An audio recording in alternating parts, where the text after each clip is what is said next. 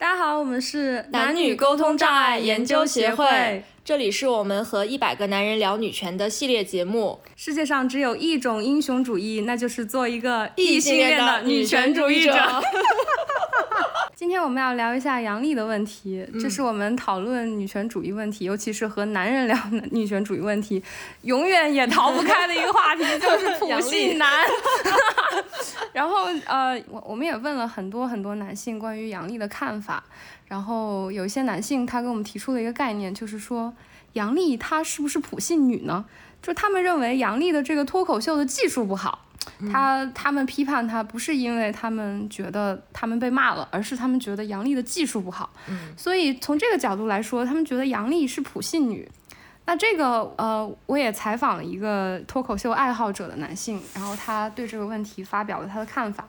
他让我们去看了一个叫黄阿丽的一个美国的这个脱口秀演员。对，然后，呃，从他的角度来说，他觉得这个黄阿丽的这个脱口秀是非常有技术的，因为他塑造了一个很具体的人物形象，他有足够多的表演，他绘声绘色，栩栩如生，就把她的那个丈夫是什么样子全部刻画出来了。然后他们觉得这个从从技术上是成立的，但是杨笠的东西，它更多的像是一种地图炮。他就只说，哎，我要骂你们了，现在我把你们骂得狗血淋头，但他没有太多的人物形象的塑造，他没有去解释这个人物形象之间的关系，所以他们从这个角度来说，认为这个从技术上来说，杨笠的东西是不够称为一个好的脱口秀艺术的。嗯嗯，但是呃，对于这一点呢，我想说的是，嗯，这一套技术评价的体系其实。还是一种我们被美国式脱口秀教化的一种技术形式，就是因为他们还是更多的停留在这个线下的表演，或者说这种一个人讲一个小时的这种这种形式。但是实际上，脱口秀它进入中国之后，它就已经发生了改变。因为我们这个脱口秀大会，包括不管是李诞还是效果文化，他们推行这个艺术形式的时候，它已经开始短节目化了，就是它变成每个人讲五分钟。嗯，这个这个形式它就非常不适合去做一个很长很长的塑造。呃，用一个很长的故事、很多的表演去塑造一个人物形象，然后再去讽刺他，这种已经不适合我们中国的这个脱口秀的环境了。而且最后，我觉得它其实际上是形成了一种新的技术规范，一种新的体系。在这种体系下，我们就是故意的隐去了很多细节，它造反而造成了一种更好的效果，就是就美国那样是面面俱到，我们是心照不宣。我就说一句很简单的话，然后。你作为他的目标受众，你就都懂了。然后我们大家就像打了哑谜一样，非常高兴。那这种高兴其实是他隐去了细节之后带来的一种正面的表演上的效果。而且这个是一个很好的喜剧的效果，只是说如果你不在他的目标受众范围内，你可能就欣赏不到。但我们说，我们观众的用脚投票已经告诉我们，这就是一套适合于我们中国我们的不管是语言环境还是这个传播媒介的环境的一套，我们也可以说它是一套技术标准，一套审美的标准。嗯，但我觉得，比如说提到。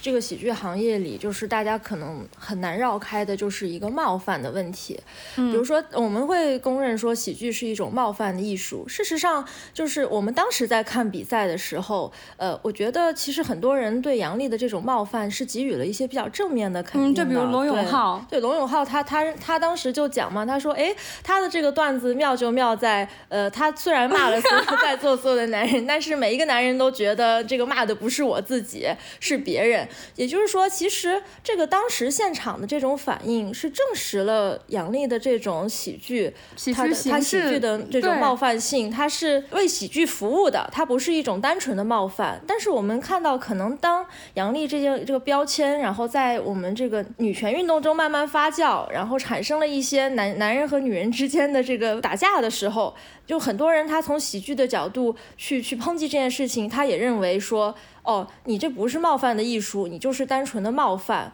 就最后大家就变成了杨笠就是一个 扫射男人，然后批评所有男人的这么一个形象。其实我们如果说这件事情不是发酵或者上升到这个高度，它仅仅停留在喜剧层面，我们还是认为这是一个比较成功的喜剧尝试。从当时现场大家的反馈来看，其实大家都认为它是在一个合理的范围内发生的冒犯。对。然后我们想说的是，为什么会出现这样的一种厌男的这种形式？其实我们作为女性，我们 其实对这个很清楚，因为我们长期生活在大量的厌女的段子当中。对，我们长期的接触这样的东西，我们已经习以为常。但是男性可能他没有那么习惯，他第一次听到厌男的东西，他他反应很大，其实也很正常。所以我们今天也想讲一下这个问题。对，而且我们从小，其实我们看到很多喜剧，哎，它有冒犯女性的东西，但是我们可能也一部分，我们也被洗脑了，我们认为喜剧它就是要冒犯，或者冒犯的艺术，嗯。然后我们就会觉得，哦，这是很正常，甚至我们肯定还会跟着 听过我们还一一起对，笑还跟着笑，对，比如说有一个前几年的一个小品很有名的，叫《女神和女汉子》。那个就相当相当厌女，当时我们只是觉得稍微有点不舒适，但我们今天又看了一遍，就发现它实在是槽点太多了。对对，他就是吐槽这个剩女啊，包括一些外貌和外形的这个身材的攻击啊。这些喜剧呢，它有一个共同点，就是第一，除了它给你一种这是这是冒犯的艺术，另一个很重要的就是在这些厌女的段子里，我们经常会发现，很多时候她就是一个女性的喜剧人、呃喜剧演员，她自自己上来去对然后去黑化、丑化自己，对然后达到这样一种喜剧效果。就我们作为一个女性观众，我们也削弱了这种被冒犯的感觉。对，就比如刚刚那个女神和女汉子当中，她就是贾玲儿，她扮演的是那么一个被冒犯的角色，然后她还非常非常开心，然后到节目的最后，她还说 啊，感谢你们这些朋友，我们知道，我知道你们只是逗我玩儿，逗我开心，然后她就把这个东西自然的消解掉了。所以我们说，这个其实它表现了什么呢？是我们的艳女段子，它经过这么多年的发展，它已经变得非常的高级了。对就他会对，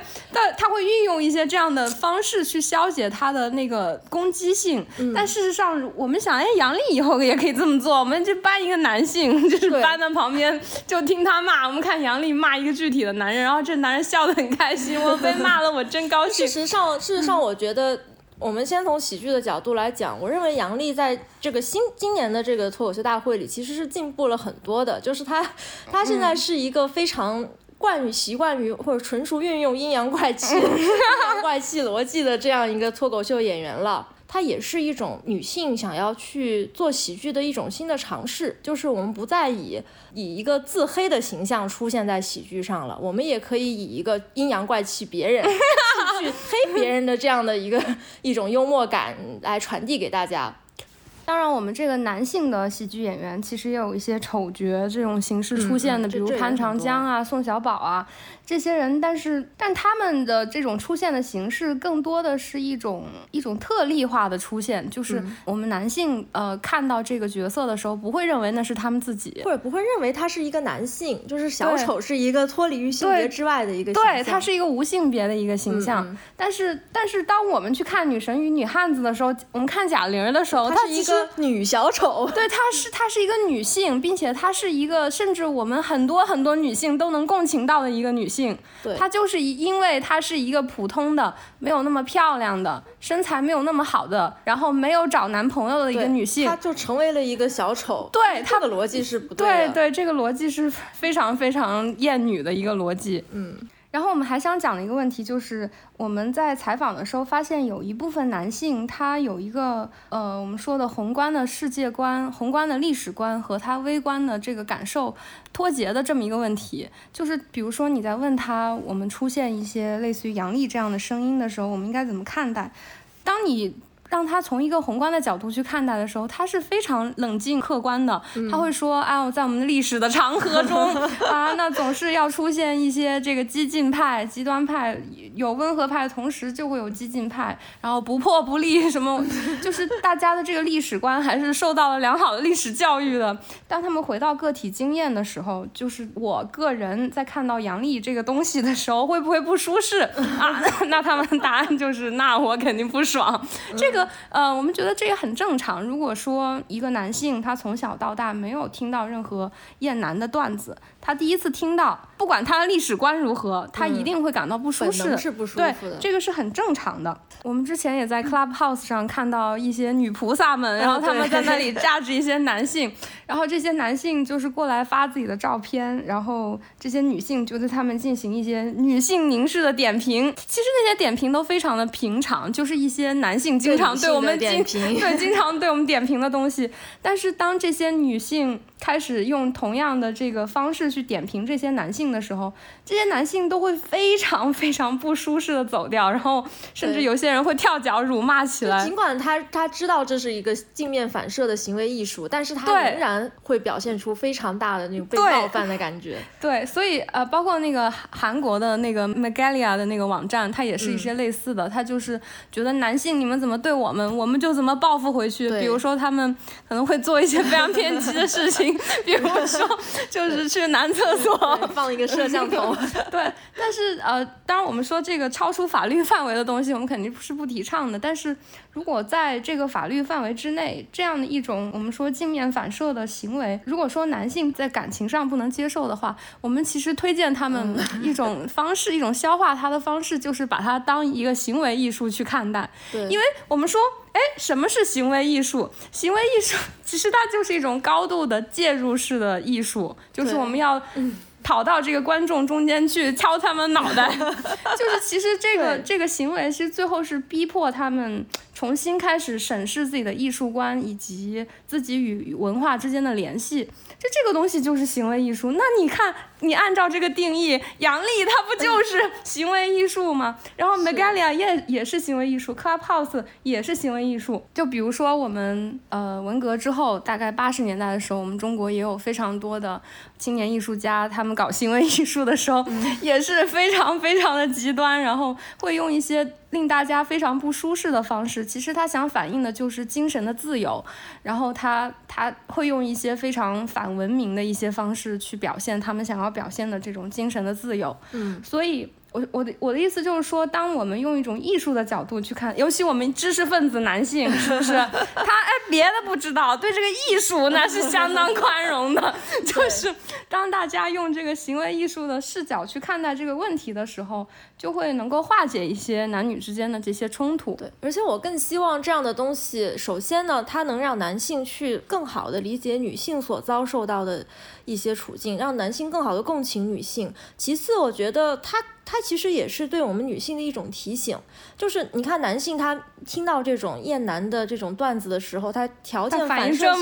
性的这种被冒犯的感觉，其实是是非常自然的，而我们女性。就是在这种长期的驯化当中，我们已经失去了对对这种冒犯的愤怒，我们反而加入他们，跟他们一起哈哈大笑。